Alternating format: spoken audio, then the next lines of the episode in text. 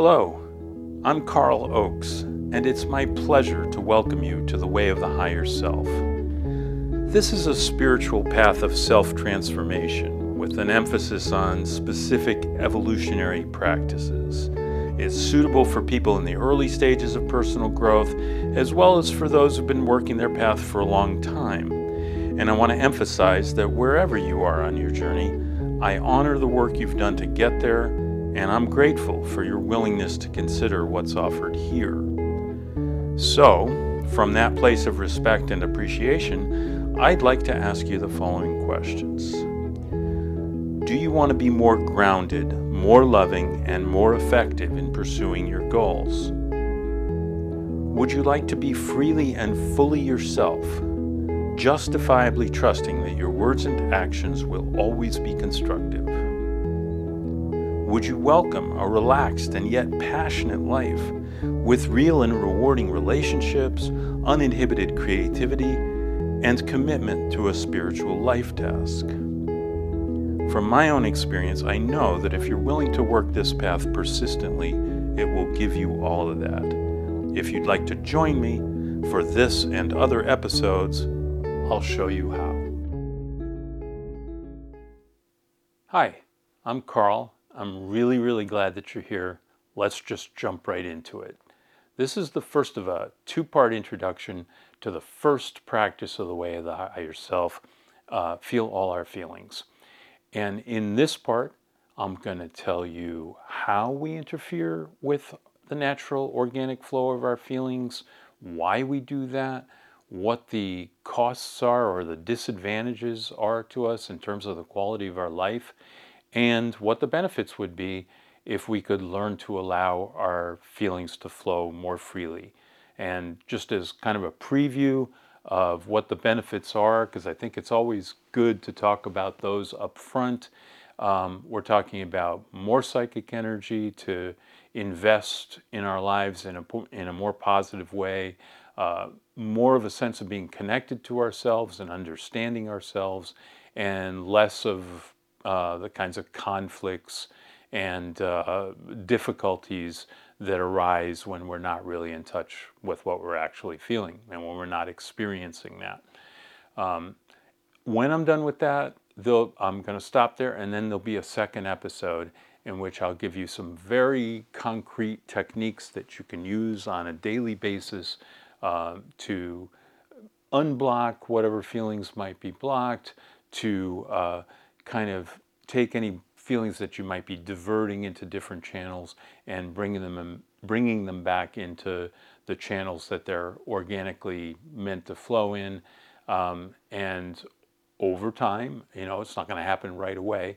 Um, you will find that that will change uh, the way you relate to your feelings, the way you handle them, and it will improve the quality of your life. But anyway, let's go back to the how and the why and the costs and the benefits. Um, and before we even do that, let's just lay a little bit of a foundation, okay? Like, what are we talking about when we talk about feelings? What are they? I, am not going to try to answer that in some kind of scientific or technical way. Um, and I'll also mention that myself, I use the word emotions and feelings interchangeably. There are people who draw what is, I guess, a valid distinction uh, between emotions, which are the kind of um, body reactions that we have, and then feelings being kind of more of our interpretation of that. Uh, that's not necessary for our purposes, so I'm just going to use the words interchangeably. What I am going to do to answer this question is to give you just a really short working list of some of the feelings, uh, the important feelings that we need to be aware of uh, in order to do this kind of work. So um, there's joy and compassion on what we might think of as the positive side of the scale, although there aren't really uh, any actual negative emotions, all right? There are emotions that don't feel good, uh, that are not enjoyable, uh, but they all serve a purpose, and if they're uh, kind of flowing the way they're meant to in the right uh, conditions, then they're not, you know, quote unquote bad. But the next four uh, are a little more difficult for most of us to experience anger, shame, sadness, and fear. Now you might be thinking, there's all kinds of uh, all kinds of emotions I'm not seeing here. Like, what about anxiety? Well, for our purposes, we can just kind of that's fear. Okay, um, you could say that there's a distinction. It doesn't matter, you know, just for the purposes of working with feelings. Um, that's close enough, all right? Or you might say, uh, well, what about frustration? Well, it's a it's anger, really. You know, it's not the same in tonality, intensity as other kinds of, as rage, for example, but it's okay. Anger is specific enough for that. And so if you notice up here in the, in the uh, positive realm, we just have joy and compassion. Um, joy, you know, encompasses basically all the positive stuff. In other words, uh, you might say, well, I felt delight. All right, we can call that joy. Uh, the only one that's important to kind of uh, parse out of all of that is compassion because it's a very important emotion to have towards ourselves um, when we do the work of observing ourselves. The next practice after this one is observe ourselves with maximum honesty and compassion. Um, and the compassion is really essential to that because if we try to look at ourselves and uh, we, when we see something we don't like, if we go to shame or you know judgment, then that kind of stops the process. Compassion is really important to keep that process going. All right, so um, that's the answer to what are feelings in this context. Um, it's also maybe useful to think of three basic categories of feelings. Um, the first being just organic present feelings, such as, for example, uh, I see a cute little puppy and I have this feeling of warmth, you know, which I would call joy in our in our six uh, part system there or six part you know classification, um, and and that's something I don't really need to do anything about. I can observe it and enjoy it, um, the only time it's a problem is if it's blocked. Um, and some of them, you know, less pleasant feelings like fear um, can be an organic, uh, present feeling in certain circumstances. You know, uh, looks like a car's gonna cross the dividing line and hit me. I'm gonna feel fear. I don't really have to analyze that or, or, or worry about it. Um, it's only when those feelings are blocked that it's a problem. The second uh, type of feeling that we might just want to keep in mind is evoked past feelings that are that are accessible to us. Um, so that's, for example, um, let's say I come home, I say to my wife, "Hi, I'm home." and she doesn't answer me. Um, let's say that's because she's on the phone or because she just didn't hear me. Um, I, however, uh, when I was a child, my dad was always preoccupied. He was always off in his own world. Um, he had some trauma from World War II and uh, kind of lived in a little bubble as a result of that. And um, you know, my my feeling about that, my kind of primary feeling about that was sadness that he didn't love me, or didn't seem to love me, and um, shame because I took that on and I thought it was my fault, and then that would get covered uh, by anger, which is something I'm going to talk about in a minute about how uh, feelings kind of go from from one primary feeling to to a secondary feeling. So I have anger around uh, that's kind of waiting, lurking there, waiting for somebody to ignore me, and then it'll jump up.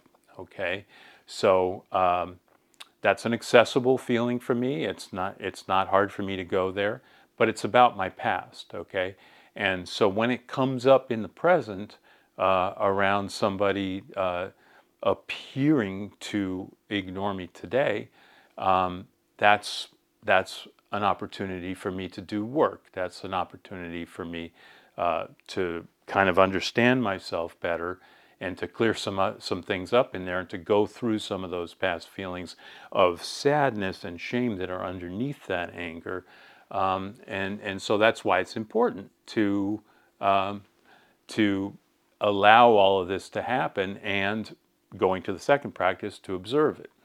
Okay, and then finally, um, we have thwarted past feelings. Um, a good and sad example of that um, was my mom, for example, who her dad died when she was four years old.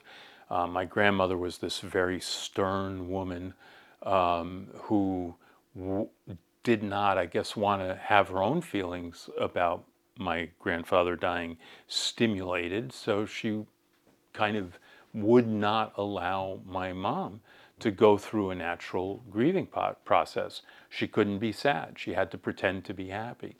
Um, so her feeling of, uh, of sadness were thwarted. And um, in later in her lifetime, she didn't even kind of know any of that. You know, it was it was so buried and so kind of pressed down, um, and and had been so interrupted um, that it was not accessible to her anymore. And those feelings obviously are going to be harder to deal with, and I'm not really going to try to tackle that in this episode, but um, I wanted to just kind of uh, lay that kind of classification out there just uh, as something we can refer to as we go along. Okay, so um, that's kind of what feelings are. Let's talk about how we interfere with them. So everybody's you know different, of course. Everybody has particular feelings they're more or less comfortable with, and you know ways that they go about things. But we can generalize here, and we can say that there are four techniques uh, that everybody uses to some extent. The first being suppression, which is just to kind of erect a mental wall there so and and push the the feeling that we don't want to feel push it down out of consciousness um, and uh, then the second technique is kind of a an ally to suppression it's denial um, there's this kind of cliche interaction that you see sometimes in movies or on TV where somebody says I'm not mad.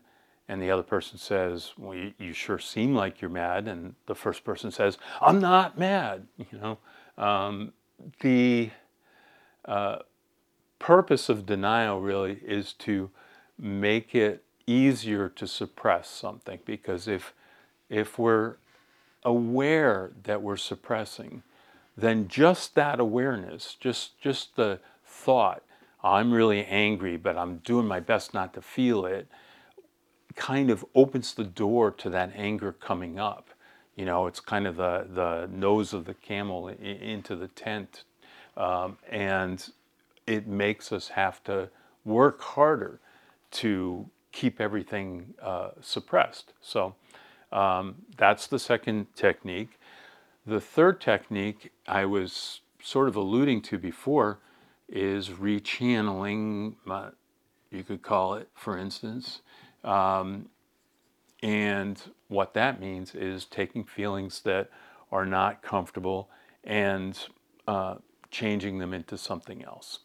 So, um, a, a really common example of that is let's say parents observe their children or a child doing something that's really dangerous. And so it, the first reaction to that is fear. And then they go and they intervene and they kind of, you know, straighten out the situation. And then almost always the next thing that happens is that there's anger because fear is uncomfortable to be with. And anger, even though it's maybe not all that pleasant either, is easier to be with. And it, and it contains within it the illusion of power The, the basis of fear is I'm powerless, something terrible is going to happen to me.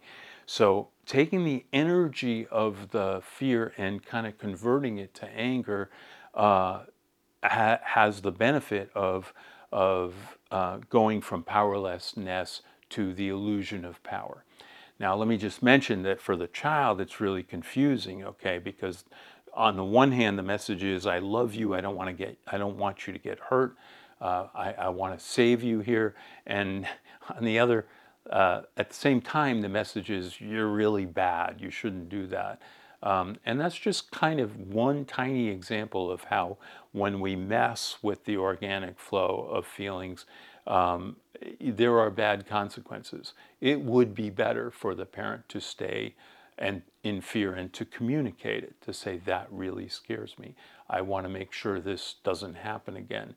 Maybe I'm not going to let you, you know, play in Susie's yard anymore. I don't know what, you know, I, I'm, but the point is, if it were to come from fear rather than anger, um, it would be maybe more wholesome and less confusing to the child.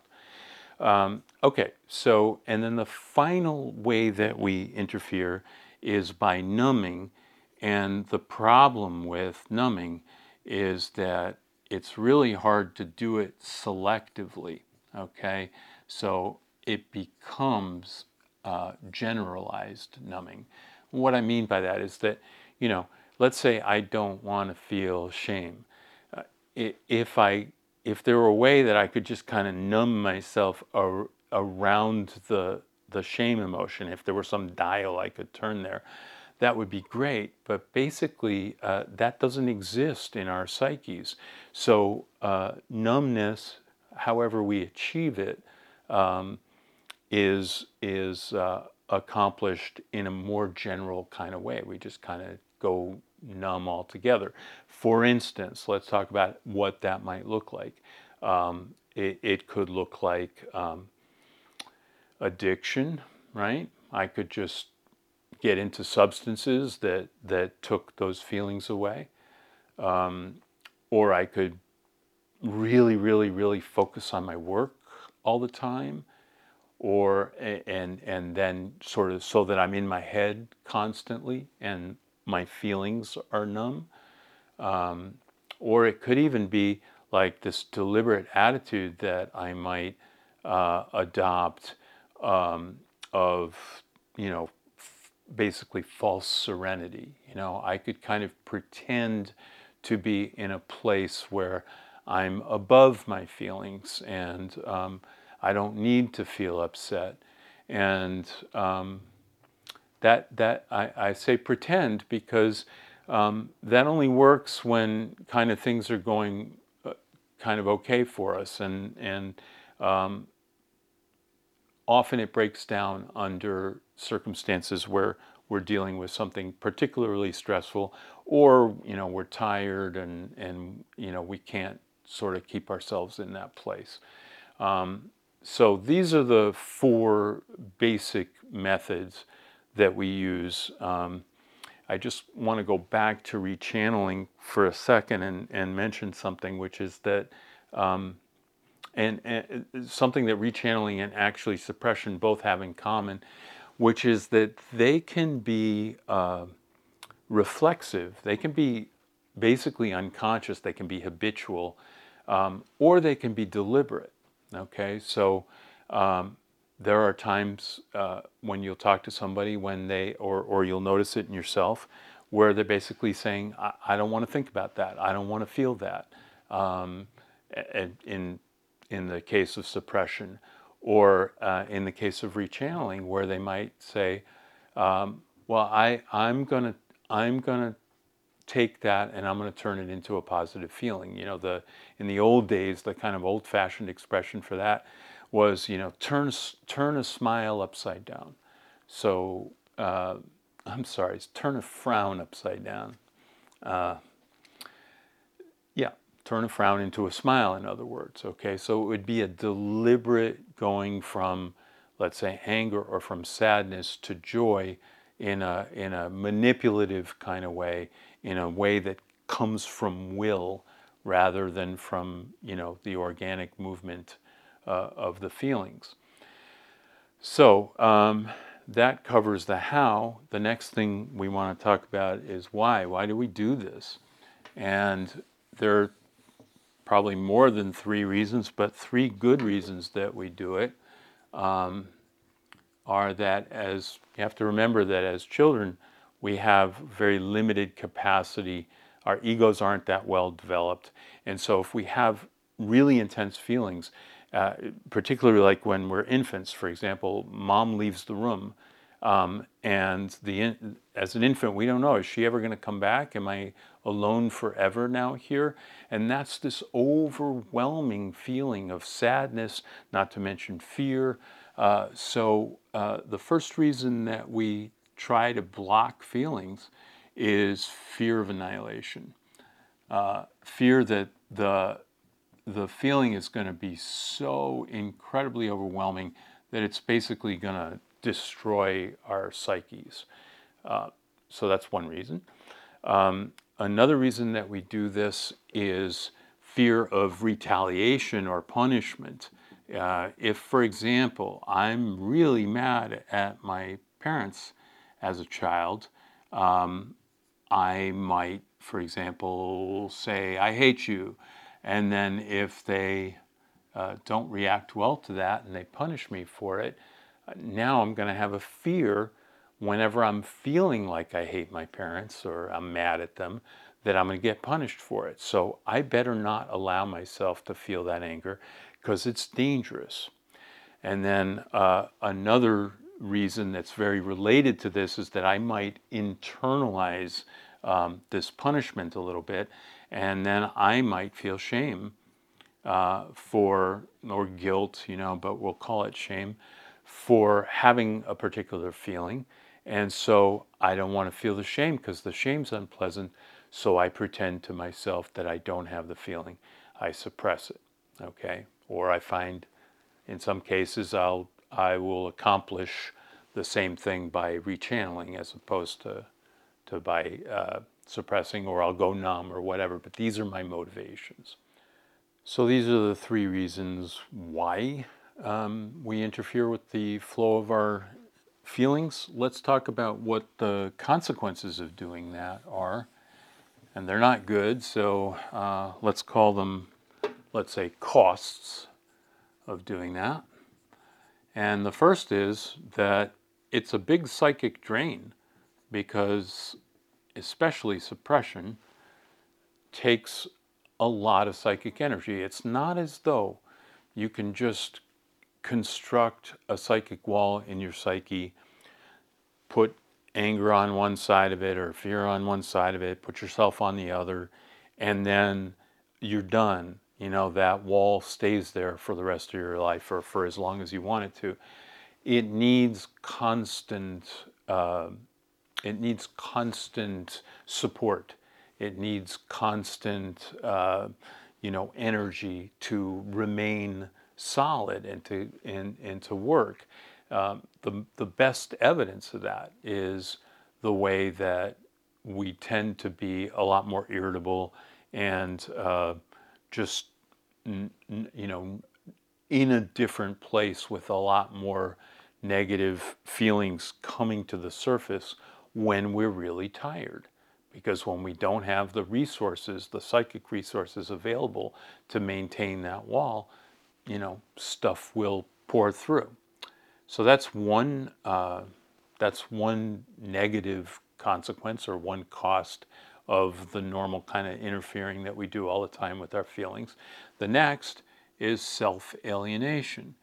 What this means is that we don't really know who we are, we aren't quite in touch with ourselves because our feeling experience is fundamental to who we are. Uh, it's not something we can cut off and park somewhere and then you know, have our wholeness remaining. Um, so we are cut off, and the impact that that has on our life uh, is is can be kind of severe. I mean, for one thing, it just doesn't feel good. Um, it's not we're, we're cut off from ourselves, so we're cut off from pleasure. We're cut off from uh, the the basic experience of being a human being, and and so we're deprived. Um, and then the other thing that happens because we're self alienated is that um, we are difficult to be with, either because we're kind of present, you know, we cons- we say, okay, I don't really know who I am, but I think this version of who I would like to be seems pretty good, so I'll put that out there. You know, we put out a kind of a mask, and then people, even if they're not, even if they can't put that into words, they're subtly aware of that, and it just doesn't feel quite right. Um, and so they tend to distance from us a little bit. And if we're really, really out of touch with ourselves to the extent that we're kind of groping internally and and uh, you know kind of at sea, people tend to react to that. Uh, it would be nice if they reacted with compassion. People tend to have kind of a cringe reaction to that a little bit. So, the worse off we are in terms of self alienation, the more difficult it is to, for us to have satisfying uh, human contact. And so that brings us to uh, the third cost, which is lack of intimacy. If, if I can't really have connection with myself, um, it's very difficult for me to have connection with others, um, partly because I just can't bring myself into the situation in an organic way, and partly because I can't really empathize. I can't put myself in someone else's shoes um, if I can't kind of make that same kind of empathetic connection with myself. So uh, these two things, self-alienation and and lack of intimacy, uh, together create isolation and um, and and despair even if in extreme cases. And then I kind of alluded to the fourth thing already, but just to spell it out, uh, conflict with others is uh, really a necessary result of self, or a, often a necessary result of self alienation. Again, let's go back to that um, example that I was talking about where I come home and I'm, uh, my, my wife doesn't uh, respond to me when I say hello. Um, if I'm connected to myself, I feel the maybe shame, maybe uh, sadness first, or at very least, I feel that anger, and I'm aware that I'm angry, and um, so I don't just I don't just automatically react and and uh, start to be aggressive towards her. I have the opportunity to say to myself, "Aha, what's going on here?" Okay, um, so but if I do, if I if I'm self alienated, I don't have that opportunity, and so I'm going to be a lot more um, automatic and reflexive in my reactions, and not think about whether what I'm doing and saying is constructive, and that's going to create, you know, conflict with other people. Okay, so um, if these are the costs, what would the benefits be if we could learn to uh, allow our feelings to flow organically, a, a, simple answer to that would be well, this psychic drain and this self alienation and this lack of intimacy and this conflict with other people would cease. Um, and that's, that's a pretty good answer, but let's just spell it out a little bit more, in a little bit more detail, okay? Um, the first thing that's going to happen is that if we stop suppressing, all right, um, there's going to be a big release of energy that we can use for other things. By other things, I mean uh, relationships or um, creativity. Um, you know, we can invest in our lives this energy that is released from the task of maintaining that wall. Um, and at the same time, having that energy in our system is just going to make us more conscious. It makes us more online. Uh, it's like basically waking up. You know, it's there's more there's more neurons firing. There's more consciousness, and that's a good thing. Uh, the second benefit uh, of letting our our emotions or feelings flow organically is that we're going to have self knowledge because these feelings give us information about who we are. If I'm aware that I'm angry at my wife because she appears to be ignoring me, I can, first of all, it's just a good thing to know, okay, because it might explain why we've had issues in the past um, ar- around this particular thing. Um, but it's also uh, something that I can use to get to know what was going on between my, myself and my father better and to maybe understand other impacts uh, that that relationship had, other ways that maybe I'm having past evoked accessible feelings uh, that are not really about what's happening in the present, but what about what's happening, uh, what was happening a long time ago that the present is reminding me of.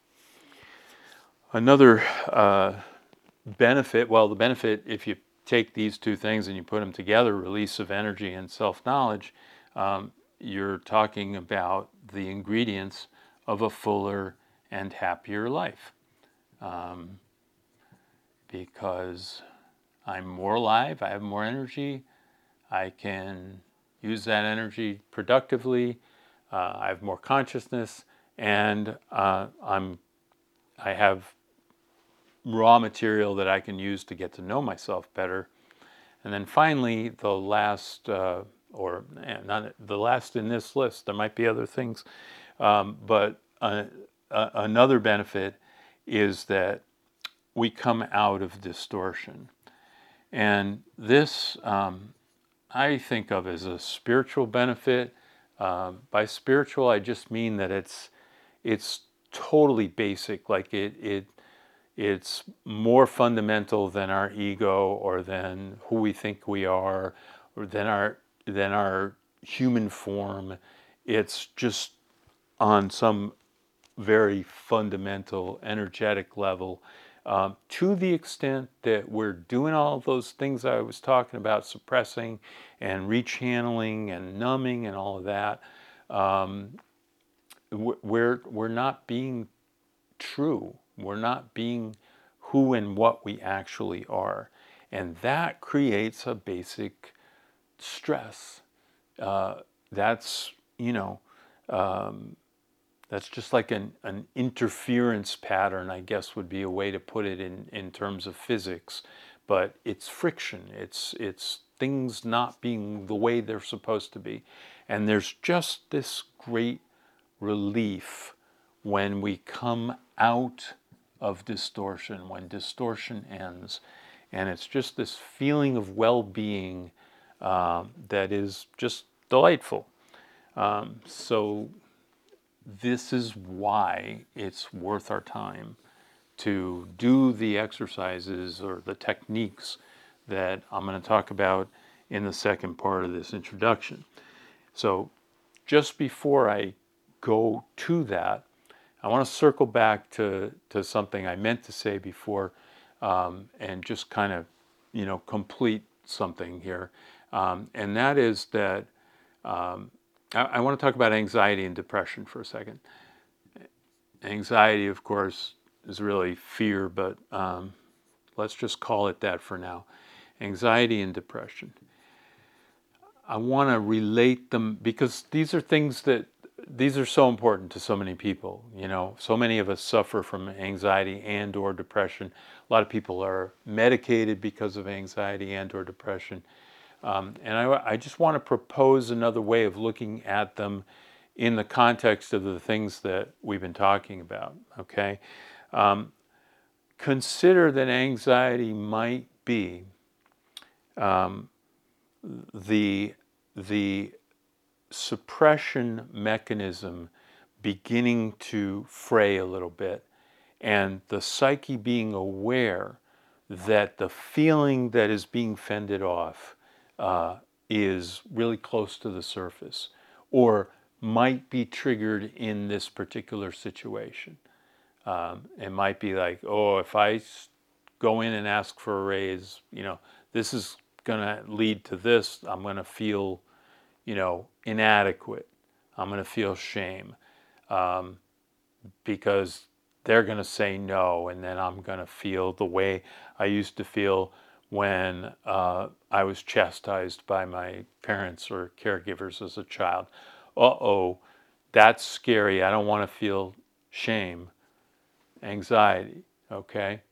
Just consider that the next time anxiety comes up in your experience, uh, consider looking at it that way and see if that makes sense to you. Is there something that I ordinarily suppress that is that that might become an experience for me uh, in in light of some trigger that is happening now or that is potentially uh, that I'm aware is potentially going to happen, and I, am I afraid basically to feel anger, shame, sadness, or fear. You know, fear of fears thing.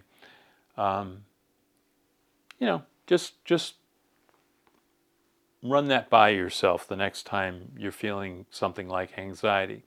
Um, and on the subject of depression, I wanted to say that um, I, I, talked about psychic drain. Okay, if you're suppressing a lot and it's wearing you out, um, that is something that can contribute to depression, um, but it also has a relationship to numbing in two different ways. Uh, one is that if you numb a lot, if that's your solution to, or a, a go to solution for you to avoid feelings that you um, don't want to feel, um, the impact of that it's that your life becomes kind of flat and empty, okay? And then so you're not getting a lot of pleasure, and that can then lead to depression. Uh, the other way that uh, depression works, though, uh, the, the other relationship to numbing is that depression can be the, the numbing of choice. In other words, there can be an intention, excuse me, an intentionality to depression. It can be basically, I'm going to depression because when I'm depressed, then uh, I'm essentially numb and I don't have to worry about feeling things I don't want to feel. That was a go to for me. I started doing that um, in middle school or high school. I, I let's say high school. Um, I remember, you know, this kind of unconscious, uh, not really deliberate decision, except that it was deliberate. You know, I just kind of got comfortable there um, and thought this solves because uh, I was I was feeling incredible anxiety at that time in my life. For I won't go into the whole story, but uh, it was very very uh, hard to be with, and being depressed wasn't wasn't fun, but it was better. So um, these are just things you know to think about. Um, take it or leave it, but I wanted to put it out there. Um, so now I think we're done and we can move on to part two of the introduction, um, which is the techniques to use to turn all of this around and make it more wholesome and productive for you. So I'll see you then. Thanks. Thank you for giving your time and attention to this episode of The Way of the Higher Self. I hope you enjoyed it and found it useful, and I hope you'll come back for more. Personally, I'd love for us to stay connected.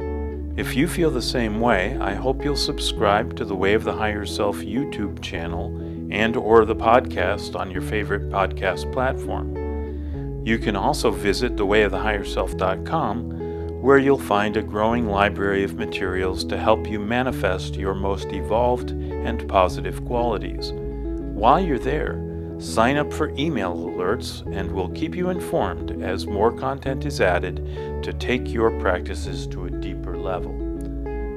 Until next time, no matter what life may bring, I wish you maximum progress on your path.